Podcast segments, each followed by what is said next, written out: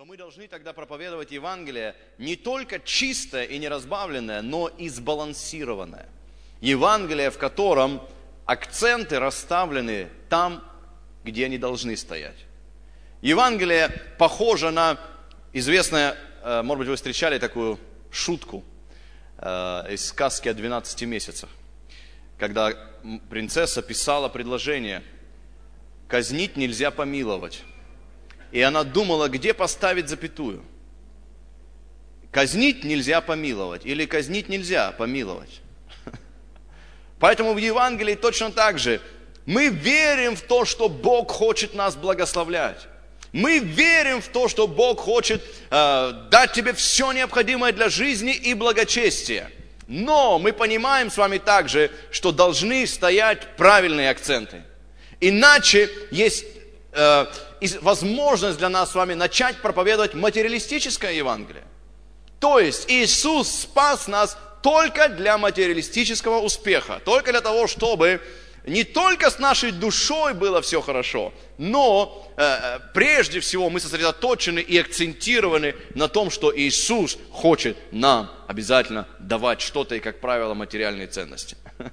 Поэтому, если мы хотим правильное Евангелие проповедовать, мы должны делать правильные акценты. Аминь. Иначе мы просто будем привлекать людей обещаниями, которые Иисус никогда не будет выполнять. Потому что Он не благословляет нас, если у нас в сердце неправильные приоритеты. Он не будет нас благословлять, если в нашем сердце неправильные приоритеты. И поэтому мы спасаемся сначала просто без всяких условий, с благодарностью Богу, просто осознавая тот факт, что мы шли в ад, и Он остановил нас на этом пути и протянул руку спасения. Аминь. Записал наше имя в книге жизни, и поэтому мы радуемся. Аминь. И нет другой причины этому, но только то, что мы встретились с Ним. Знаешь, кто будет держаться за руку спасателя крепче всего? Тот, кто больше всех понимает, что он гибнет. Если человек не уверен, что он гибнет, он будет рассуждать, брать ему спасательный круг, который ему бросают, или не брать. Вы знаете, как погиб Титаник? Одна из причин, почему Титаник погиб, была в том, что капитан и команда были абсолютно уверены, что с этим кораблем ничего не может случиться. Он слишком большой, слишком современный, слишком Э, напичкан различными технологиями, он не может затонуть. Это невозможно. Такой огромный корабль ничто не может потопить. Говорят, что он был рассчитан так, что даже взрыв двух торпед не мог его пустить на дно. Прямое попадание. Но он всего-навсего напоролся на айсберг. И этого было достаточно, чтобы он за два часа пошел на дно. Преступная халатность людей, которые были чрезмерно самоуверены. И люди, вы знаете что, когда они отправились в это, почему так много людей погибло, когда они отправились в плавание, они не взяли спасательных средств. Они посчитали, раз невозможно этому кораблю утонуть, зачем брать лишний груз? Зачем брать шлюпки, зачем брать плоты надувные? Это не нужно, это излишество. С этим кораблем никогда ничего не произойдет, и в первом же плавании он утонул. Люди были самоуверены. Люди сегодня в мире точно так же самоуверенны. Когда ты предлагаешь им сегодня средства спасения, Евангелие, иногда ты встречаешь такую реакцию, зачем это мне нужно? Они уверены, что их Титаник, их жизнь никогда не пойдет на дно. Мы читаем в первом Иоанна, Иисус, э, Иоанн говорит, что не любите того, что в мире, ибо то, что в мире, похоть очей, похоть плоти и гордость житейская. Вот это понятие гордость житейская, один из возможных переводов, это, он звучит так, расширенный перевод, это уверенность в незыблемости материальных вещей. В том, что какие-то видимые вещи никогда не изменятся. То есть мое благополучие будет всегда таким. Мое благополучие, мой успех, моя жизнь, вот все устройство, которое меня окружает, это будет навсегда. Это гордость житейская, самоуверенность. Но человек, который понимает, что он гибнет, тот будет держаться за спасательный круг. Аминь. Поэтому, дорогие мои, когда мы проповедуем Евангелие, хорошо помочь человеку понять, что он гибнет, если он еще в этом не уверен. Конечно, не нужно его топить, но нужно ему объяснить, что он тонет, если он не понимает. Не нужно помогать его, ну, да, это то, что христиане тоже иногда делают. Своих раненых они добивают, тех, кто тонет, они топят. Этого не надо делать. Но что нужно, это объяснить человеку. И ты должен верить, что Дух Святой будет действовать, потому что, когда Иисус говорил о Святом Духе, Он сказал, что Дух Святой, придя, обличит мир о грехе. Что не верует в меня? Человек не верит в Иисуса, и это гордость. Он, потому что Иисус – это спасение. Имя Иисус переводится «спасение».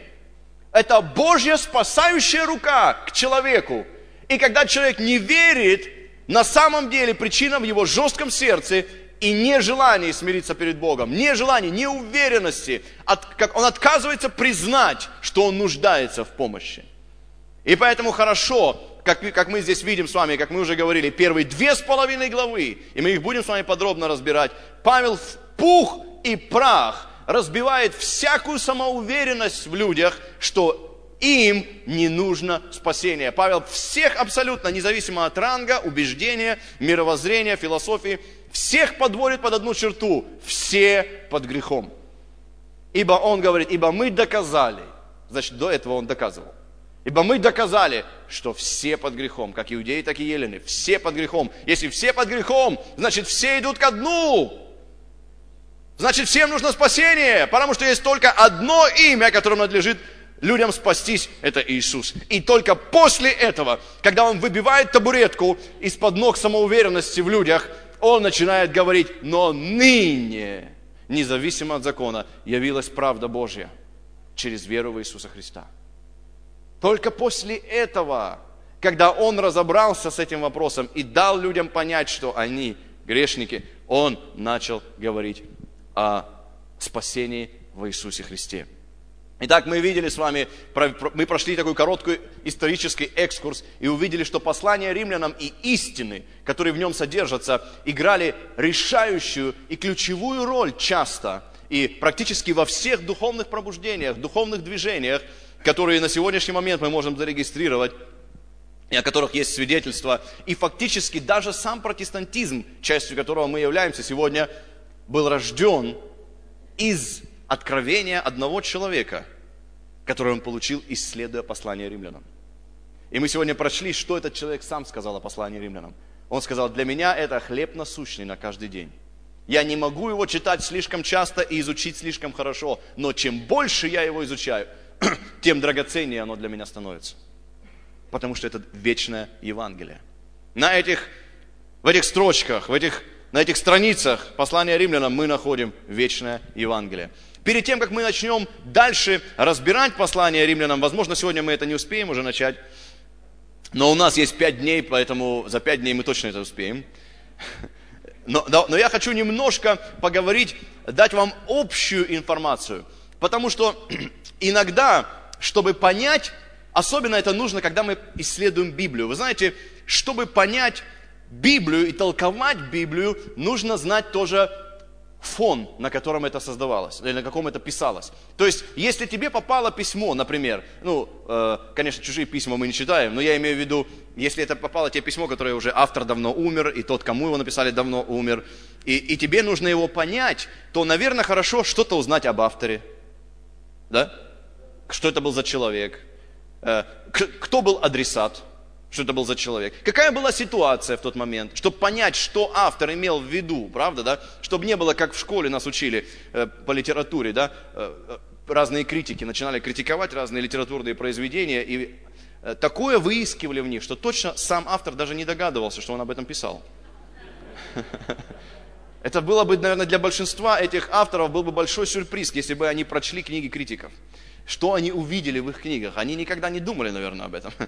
Поэтому это, это то, что называется, поскольку вы называете это библейский институт, а давайте, знаете, тогда умными словами говорить. Да? А однажды Эд Коул, э, это был один очень хороший, замечательный проповедник, он очень любил использовать такие очень умные слова. И, и э, э, однажды он во время проповеди он все время, он не однажды, он часто это делал, но он говорил такие, знаете, умные слова. И, и к нему подошел один человек и говорит, Эдкол, почему бы тебе не быть проще, чтобы я тебя понимал? И он говорит, а почему бы тебе лучше не подучиться, чтобы ты меня понимал? А? Знаешь, э, поэтому давайте учиться, аминь. Если вы в институте, давайте уже, ну, тянуть так на институт, аминь. Тогда есть такое понятие, как герменевтика и экзегетика. Если вы, наверное, знаете, да? О, вы уже знаете. Это не очень умные слова для вас, да?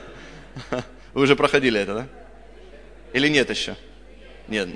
Вы не знаете, что это такое, да? Вообще не знаете? Ну, знаете, да. Герменевтика и экзегетика. Экзегетика и герменевтика это, э, это толкование текстов Библии. Ты знаешь, ты не можешь толковать. Вообще все ереси, все ереси и все заблуждения родились в теле Христа, потому что люди нарушали главные принципы толкования Писания. Э, экзегетика и герменевтика мало чем отличаются друг от друга, э, лишь только некоторыми принципами. И главное это то, что толкование текста мы должны выяснить вопросы следующие. Что это значило для оригинальных слушателей и что это значит для нас сейчас? То есть, что это значило для тех, кому это писали и как это нам преломить в нашу ситуацию сегодня? То есть практическое истолкование для нас сегодня. Что это значит для нас сегодня? И тогда, чтобы правильно толковать, вы знаете, чтобы правильно толковать Писание и понять смы- смысл, ты должен знать определенную историческую подоплеку, ты должен знать э, какие-то элементарные исторические сведения, ты должен знать культуру, традиции разные, которые, э, которые, в которых жил автор. Вы скажете, ну Библия, она была написана для всех времен, для всех народов, э, во веки вечные, и поэтому не важно, в какой культуре. Нет, важно. Потому что эти люди были частью своей культуры, как ты являешься частью своей культуры. Аминь. Нет, ну я, я часть международной культуры, я, я да, ну ты просто приедь, например, в Москву, ты сразу почувствуешь, что ты часть своей культуры. Когда я приезжаю сюда, я сразу чувствую, что я часть своей культуры. Аминь. Потому что ты чувствуешь разницу мгновенно. И это, конечно, никак не повлияло на смысл. Культура людей не могла исказить божественное откровение. Ни в коем случае, потому что мы верим в вербальное вдохновение Библии, то есть дословное. Каждое слово в Библии вдохновлено Духом Святым и есть Слово Божье. Слово Божье, Библия не содержит в себе Слово Божье, она есть Слово Божье. Это не одно и то же. Потому что если, оно, если Библия содержит в себе Слово Божье, то кто будет решать, что Слово Божье, а что нет? Тогда это очень опасно. Библия есть Слово Божье. Вся, каждая строчка, каждая буква вдохновлена Духом Святым. Аминь. И поэтому мы должны, для того, чтобы понять смысл, нам полезно знать также какую-то дополнительную информацию. И поэтому давайте сначала, например, поговорим об авторе. Знаете, для нас с вами, вот, вот мы с вами, мы пришли в церковь, откуда вы знаете, что послание римлянам написал апостол Павел? А потому что, когда вы открыли Библию, здесь написано послание к римлянам святого апостола Павла. И нам никаких больше доказательств не надо. По большому счету, с одной стороны, да? Но хорошо знать, потому что вы встретите различные убеждения, вы встретите людей, которые, возможно, будут бросать вызов и скажут, а почему я должен верить в это? Или скажут, а как ты можешь знать? Да Библию всю переиначили, да ее переписали, да откуда ты знаешь, что это именно то, чему апостолы учили, да это все переделали. Но если это послание римлянам написал сам апостол Павел, это добавляет нашей уверенности в то, что в это нужно и можно верить что это именно то послание и именно то неизмененное Евангелие, которое проповедовал апостол Павел, который получил его через откровение Иисуса Христа. Аллилуйя. Для нас это важно. Поэтому, кто был автором? Мы видим с вами, что один из главных принципов толкования Писания заключается в том, что Писание объясняет само себя – Писание объясняет само себя. Если ты находишь какое-то место в Библии, которое тебе непонятно, делай как Мартин Лютер. Он говорил, когда я встречаю место в Библии, которое мне непонятно, я поднимаю шляпу, говорю, здравствуйте, иду дальше. Аминь. Это значит, что пройдет время, и ты поймешь это. Не зацикливайся на том, что ты не понимаешь. Второй принцип звучит так. Понятные места объясняют непонятные. Не наоборот. Есть люди, которые берут непонятные места и начинают через них трактовать все понятные. Свидетели Иеговы так делают. Они взяли 144 тысячи. Я не могу сказать, что это непонятное место Писания, но это, можно так сказать, не до конца ясное, может быть. И они взяли и в свете этого Писания начали всю Библию толковать. Но ты не, не можешь брать одно не до конца понятное тебе место Писания и трактовать всю Библию. Ты должен брать понятное и трактовать все остальное. А то, что непонятно, оставлять на последнее время. Потому что то, что сейчас непонятно, это, как правило, то, что касается последнего времени. И мы сейчас все равно не можем знать, как это будет, потому что это еще не наступило. Когда ты молишься за что-то и говоришь, Бог, дай мне то или то или то, и потом это приходит, как правило, это всегда не так, как ты думал. Если ты будешь сидеть и думать, как же это произойдет, даже если Бог даст тебе слово – Например, ты молишься о машине, и Бог дает тебе слово. Ты читаешь Библию, и бум, какое-то место Писания выпрыгивает в тебя, и там написано что-то наподобие Бог верен, и Он дает то, о чем ты просишь, или что-нибудь. Какое-то место Писания, которое дает тебе обетование, что Бог верен и отвечает на твою молитву. И ты берешь это место Писания и начинаешь размышлять, как это будет. О, наверное, это будет так, так и так, или так и так и так, или когда это будет. Два вопроса больше всего волнуют человека. Как и когда. Есть ответ, очень хороший. В Евангелии от Марка, 4 главе. Иисус сказал, фермер, выходя, сеет семя в землю. Идет ложится спать и спит ночью и днем, ночью и днем. Но как семя всходит и растет, не знает он. Но когда созреет, тогда сразу же посылается серп. Поэтому как? Я не знаю. Когда? Как только, так и сразу. Нам не нужно, для моей веры не нужно знать, как и когда. Аврааму не нужно было знать, как у него будет сын и когда. Но он знал, что Бог верен своему обещанию. Бог силен исполнить обещанное. И не поколебался в неверии, э, в обетовании Божьем неверием, но прибыл тверд в вере, воздав славу Богу. Вот вера, которая угодна Богу. Итак, автор, мы видим с вами из послания римлянам, он был из колена Вениамина. Мы читаем римлянам 11 главе, первом стихе, что автор, ну вы скажете, ну тут же в первой главе написано, автор называет себя сам Павел, раб Иисуса Христа, призванный апостол. Но вы знаете, что когда создавался канон Писаний, когда выбирали, какие книги должны входить в канон Библии, то были много книг, которые названы были позже псевдопослания. Или, или апокрифы позже были они названы. Некоторые даже в апокрифы не вошли. То есть э, не богодухновенные книги, но были книги, которые были якобы написанные учениками, но на самом деле это были подделки от их имени. Но мы видим с вами в Римлянам 11 главе, в первом стихе, автор послания э, римлянам пишет, что он из колена Вениамина. И, помните принцип, Писание доказывает и объясняет само себя. Филиппийцам 3 глава 5 стих. Опять же, апостол Павел, будучи автором послания, говорит, что он из колена Вениамина. Римлянам 11.1 сравните с филиппийцем 3.5. Что еще мы можем сказать об авторе? Автор знал Прескилу и Акилу, потому что в 16 главе, в 3 стихе он им персональный привет шлет. Об этом мы читаем в Деяниях, 18 главе, 2-3 стих. Далее он упоминает о поездке в Иерусалим, что я собираюсь поехать в Иерусалим, чтобы доставить э, приношение святым то есть он говорит о финансовом пожертвовании для Иерусалимской церкви, которую он собрал среди язычников. Об этом он пишет в Римлянам 15 главе с 25 по 27 стих. И эти факты подтверждаются тоже деяниями апостолов и посланиями Коринфянам. Об этом же самом пишут деяния и послания Коринфянам, где Павел говорит о том, что он намеревается посетить Иерусалим с, приношениями любви. Павел упоминает о своем желании посетить Рим мы читаем об этом в Римлянам 1 главе 10 стих. Он говорит, я всегда намеревался прийти к вам, но встречал препятствия даже до ныне. Я весьма желаю прийти к вам э, и молюсь, чтобы э, воля Божья когда-нибудь благоспешила мне прийти к вам. И об этом же мы читаем в Деяниях 19 главе, в 21 стихе. Павел пишет о том, что он хочет э, посетить Рим и намеревается его посетить. Другой вопрос, который мы рассмотрим.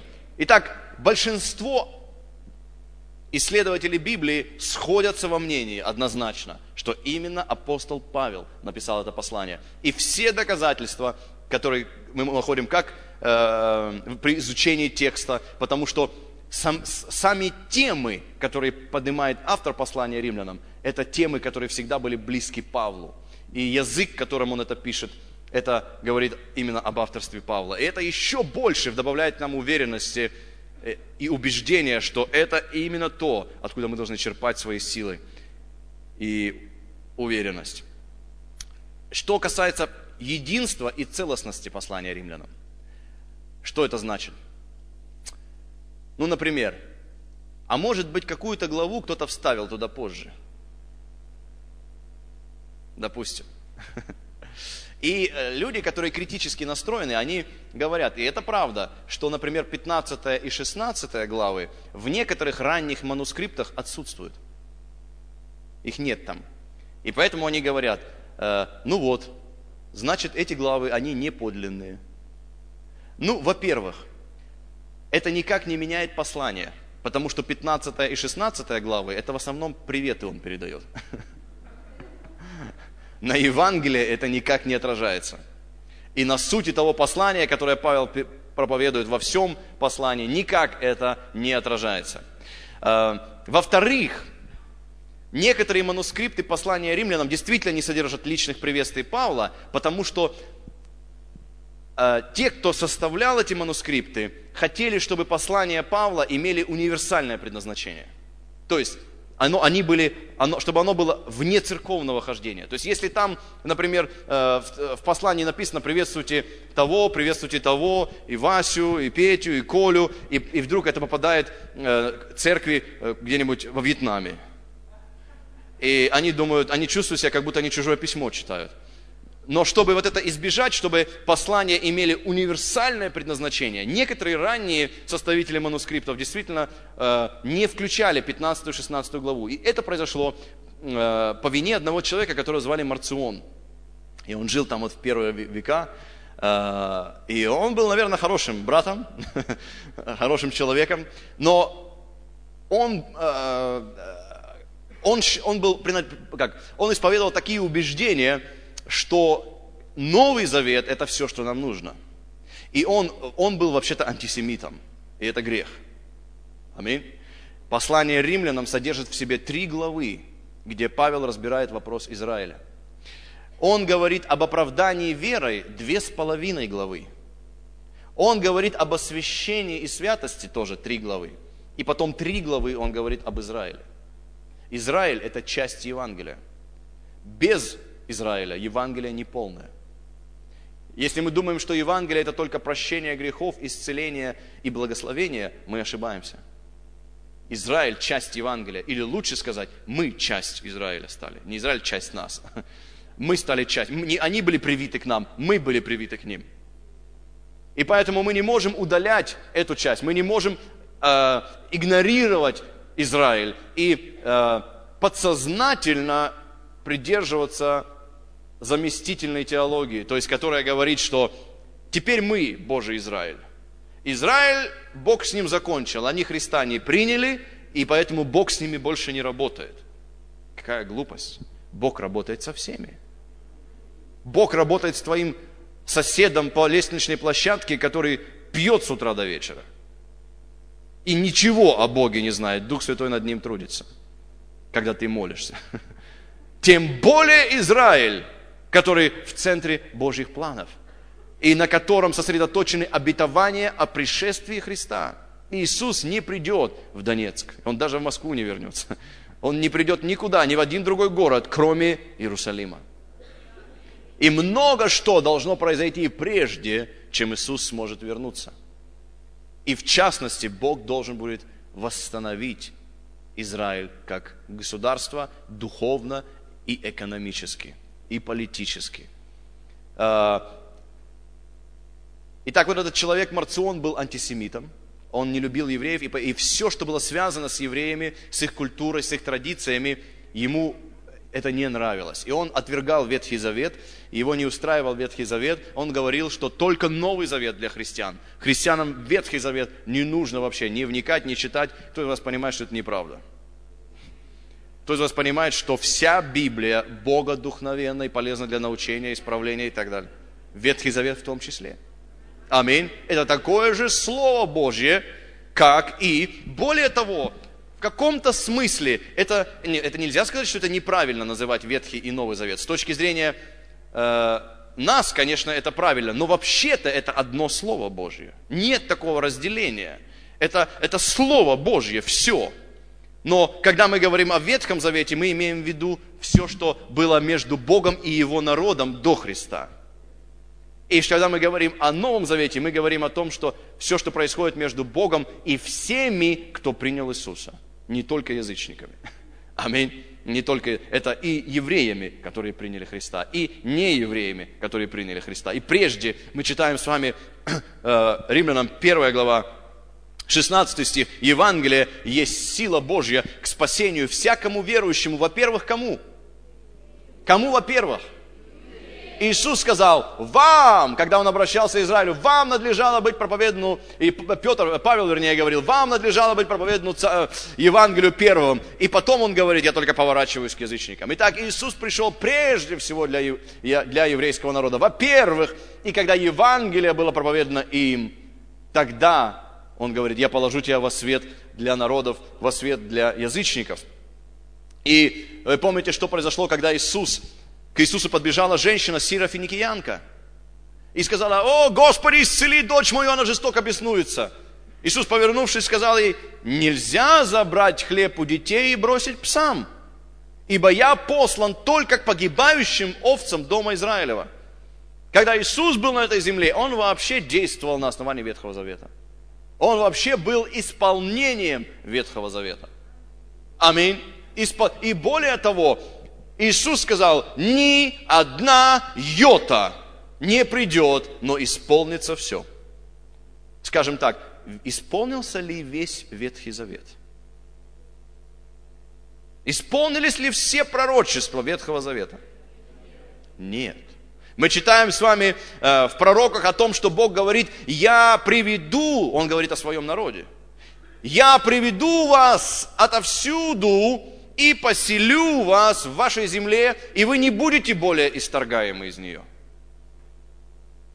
И некоторые говорят, но это говорится о вавилонском пленении, что Бог вернет свой народ из вавилонского плена, и они опять поселятся. Да, временно, это в период, э, во временном отрезке это пророчество прозвучало именно в этот период. Но исполнилось ли это пророчество? Потому что в нем сказано о том, что и не будете более исторгаемы из земли сей.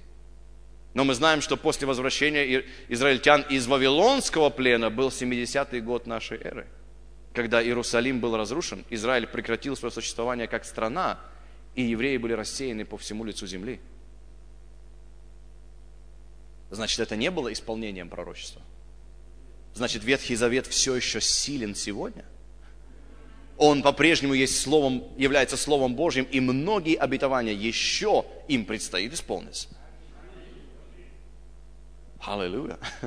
Так вот, этот человек, он решил, Марцион, он решил не включать эти главы. Знаете почему? Потому что в них содержатся очень типичные для евреев э, словословия Богу, где Павел пишет – единому, премудрому Богу, там в конце 15 главы, он, это как э, восхваления такие, которые просто буквально взяты из Ветхого Завета. Это типично еврейские прославления Бога. Все эти слова, выражения. И ему это не понравилось, и поэтому он взял и отрубил. Но, слава Богу, другие позаботились о том, чтобы это сохранилось. Аминь. Ты не можешь искоренить Слово Божье. Его невозможно э, победить. Все, что Бог хочет сказать, Он обязательно скажет. И не только скажет, Он это сделает. И он сделает все, что он говорил о своем народе тоже. Каждое слово исполнится, каждая йота исполнится из всего того, что Бог говорил. И никто не сможет этому помешать. Даже Он. Аминь. Но я не говорю, что они мешают. Но кто бы ни собрался, кто бы ни пытался заявить о том, что Израиль не имеет права на свою территорию, они не смогут выстоять, потому что Бог сказал. Бог сказал. И мы с тобой, как церковь, призваны поддерживать Израиль. Аминь. Что касается времени и места написания, когда было написано послание римлянам, я дам вам приблизительную дату. 57-58 год от Рождества Христова. Совершенно точно невозможно сказать. Вы понимаете, почему слишком много времени прошло. Но, скорее всего, почти точно, вот именно в эти периоды. Я думаю, это достаточно точно. Павел написал его 57-58 год от Рождества Христова. Написал его в конце третьего миссионерского путешествия. Сколько всего было у Павла миссионерских путешествий? А? Сколько? Три? Четыре? Кто больше? Двадцать. У него было четыре. Три было туда-обратно, и одно только туда. В вузах. Когда он пошел в Рим, а обратно он уже не вернулся. Оттуда он пошел уже сразу на небо. Написано оно было в Коринфе, город Коринф. Э, и чтобы быть еще более точным, в Коринфе был порт, который назывался Кинхрея. Вы помните, в 15 главе послания римлянам Павел пишет такие слова. «Представляю вам Фиву, деканису церкви Кинхрейской». Вернее, 16 главе, в первом стихе. «Представляю вам Фиву, сестру нашу, деканису церкви Кинхрейской». Вот Кинхрея, это был, э, скажем так, это были районные собрания Коринфянской церкви. Порт Кинхрея. И вот там была одна сестра, звали ее Фива, не Фифа, но Фива. И она решила пойти в Рим. Э, это, она была поводом. Ну, почему Павел решил написать послание? Э, о причинах, почему он написал ее, мы чуть позже поговорим, почему написал это послание. Но, по всей видимости, Фива решила ходить в Иерусалим по делам, э, простите, в Рим, по своим делам. И Павел решил воспользоваться. Он зимовал в то время в Коринфе. Он решил воспользоваться удобным случаем. Знаете, тогда не было имейла, не было телеграм, не было как возможности отправить, не было DHL. Э, что было? Было Фива. Фива, Фива Airlines. И он пишет, примите ее для Господа, как прилично святым, и помогите ей, в чем она будет иметь нужду у вас, ибо она была помощницей многим и мне самому. Хорошая была сестра, настоящая служительница. Она отдавала всю свою жизнь, служа другим людям, и попала в Библию. Просто потому, что отнесла письмо. У Бога не бывает маленьких дел – даже если ты делаешь маленькие, незаметные, незначительные дела, может быть, ты думаешь, тебя никто не видит, тебя никто не замечает, тебя никто за это не хвалит, тебя никто публично за это не награждает, но Бог пишет свою книгу. Бог пишет свою книгу. И там Он пишет все, что ты делаешь для Него. В послании евреям мы читаем, Бог не неправеден, чтобы забыть ваш труд любви и дело веры. Он не неправеден, Он пишет все, что ты делаешь для Него. Каждую мелочь, которую ты сделал во имя Иисуса – даже если ты подал стакан холодной воды, Иисус сказал, что ты точно не потеряешь свои награды. Это значит, все будет зафиксировано. Все будет зафиксировано. Аллилуйя. И ты получишь потом награду за все, что ты делал, верно служа Ему. Аминь. Итак, Фива получила свою награду. Мы до сих пор о ней читаем. Только потому, что она отнесла письмо. Если бы она знала, какое письмо она несла.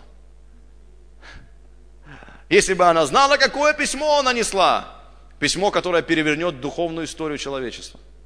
Послание римлянам. Итак, это был повод к написанию письма. Он передал через нее. Мы читаем тоже, что еще доказывает, что он именно в э, Коринфе написал, мы читаем э, в Римлянам 16 главе, в 23 стихе, «Приветствует вас Гай, странноприимец мой и всей церкви». Хороший парень был этот Гай – он не только Павлу комнату выделил в своем доме, у него дома вся церковь собиралась. Написано, что он странноприимец всей церкви. Наверное, у него был большой дом. Или, может быть, у него был большой кусок земли, которым он владел, и там церковь собиралась. И мы читаем также в 1 Коринфянам 1 главе, в 14 стихе Павел пишет кому? Кому он написал послание Коринфянам?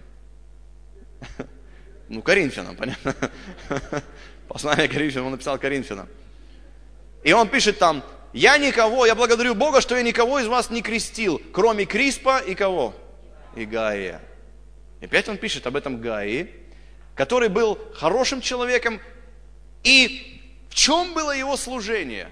Он служил своим домом. Это было его служение, странно приимец. Знаете, люди хотят быть апостолами, люди хотят быть пророками. Я еще не встречал людей, ну или так скажу, не часто встречал людей, которые бы говорили, а я хочу быть странноприимцем. Я хочу служить Богу своим домом, например. Пусть у меня дома домашняя группа собирается. Это мое призвание. Это мое служение. Пусть у меня дома, может быть, гости какие-то живут. Слава Богу за таких людей.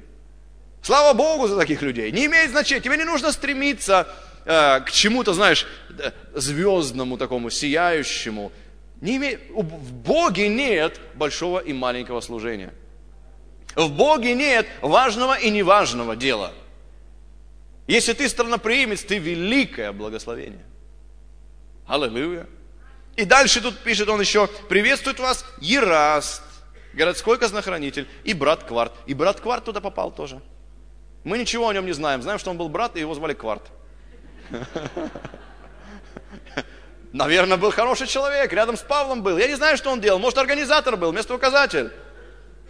Но он был рядом с Павлом, и поэтому тоже попал в Библию. Кварт, квартус. Но в переводе это значит четвертина. Четверть, одна четверть. Может быть, он был такого роста, я не знаю.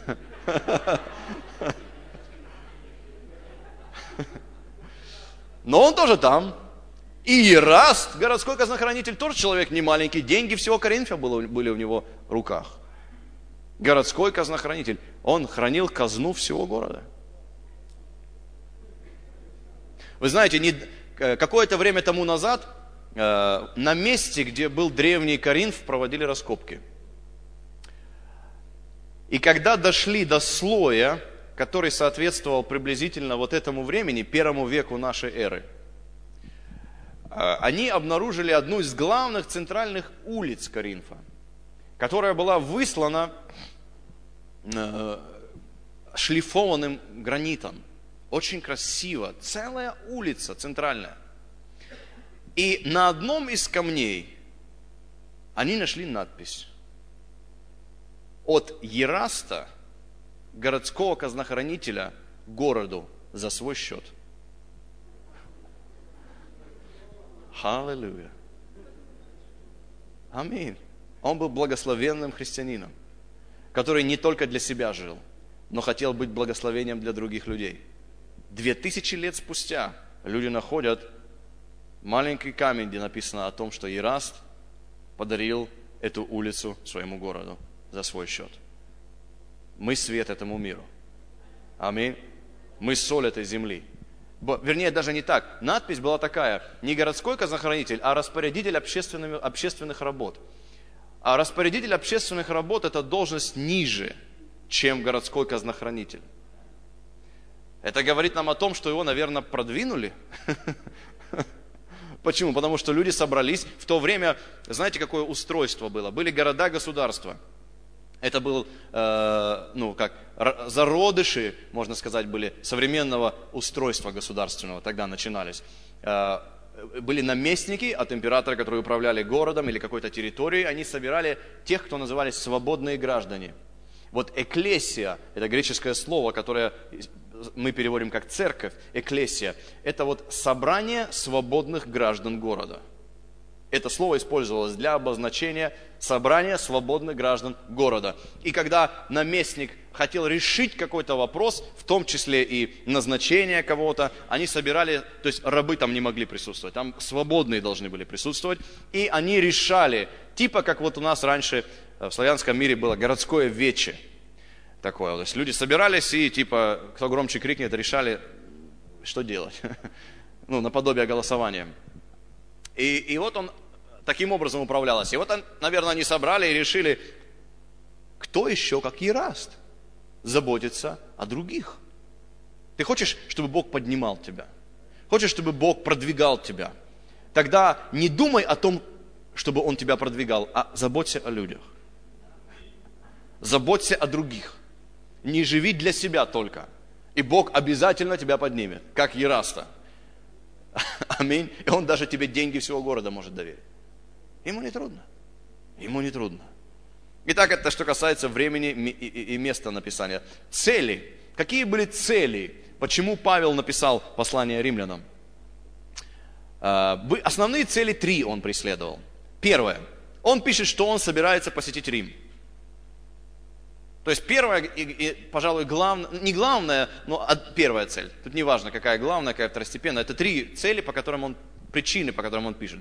Первое, он сообщает римлянам о том, что он собирается посетить Рим. По всей вероятности, это его первое посещение Рима. Потому что мы нигде не находим э, свидетельства о том, что он был в Риме до этого. Вторая причина, он, поскольку он э, идет туда и идет в первый раз, э, христиане в Риме, конечно же, слышали о могущественном апостоле язычников Павле – но они никогда не встречались с ним лично. Об этом он пишет сам в первой главе. Я желаю прийти к вам и э, говорить лично, он говорит, видеть вас, чтобы преподать вам некое дарование духовное к утверждению вашему. И перед тем, как он туда пойдет, он посылает им свое учение, объясняет им сущность Евангелия, которое он проповедовал. Чтобы те, в свою очередь, были уверены, что он не какой-то лжеучитель но он предъявляет им свое учение. И вообще Павел, как служитель, был очень открыт для того, чтобы другие могли высказываться по его поводу. Вы знаете, когда он уже 15 лет служил и проповедовал, мы читаем в послании Галатам, что он по откровению идет в Иерусалим, и он настроен к себе достаточно критично. Аминь. Иногда мы встречаем людей, которые прячутся, иногда мне даже немножко не по себе становится. В последнее время столь, так часто ты слышишь от людей такую фразу, Бог мне сказал, мне Бог сказал, Бог мне сказал, и, и они считают, что если Бог им сказал, то это прививка от любой критики. То если это Бог мне сказал, значит это вне обсуждения.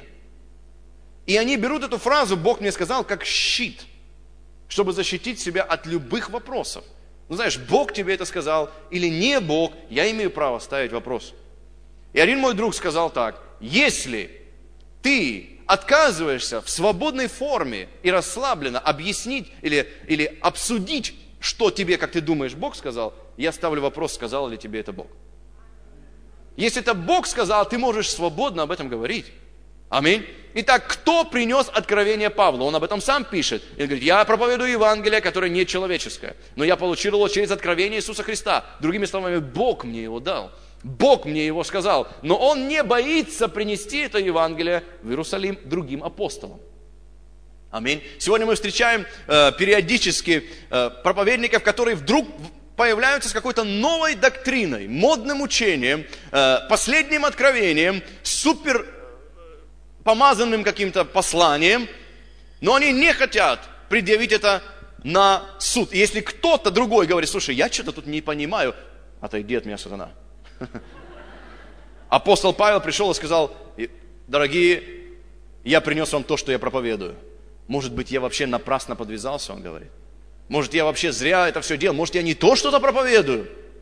Но апостолы, написано, посмотрели на то, что Павел делает, и говорит, молодец, Павел, они узнали в нем благодать Божию, протянули руку общения и сказали, все хорошо делаешь, вот одно только заметили, не забывай нищих. Наверное, Павел о них забыл, ну раз они ему напомнили. Окей.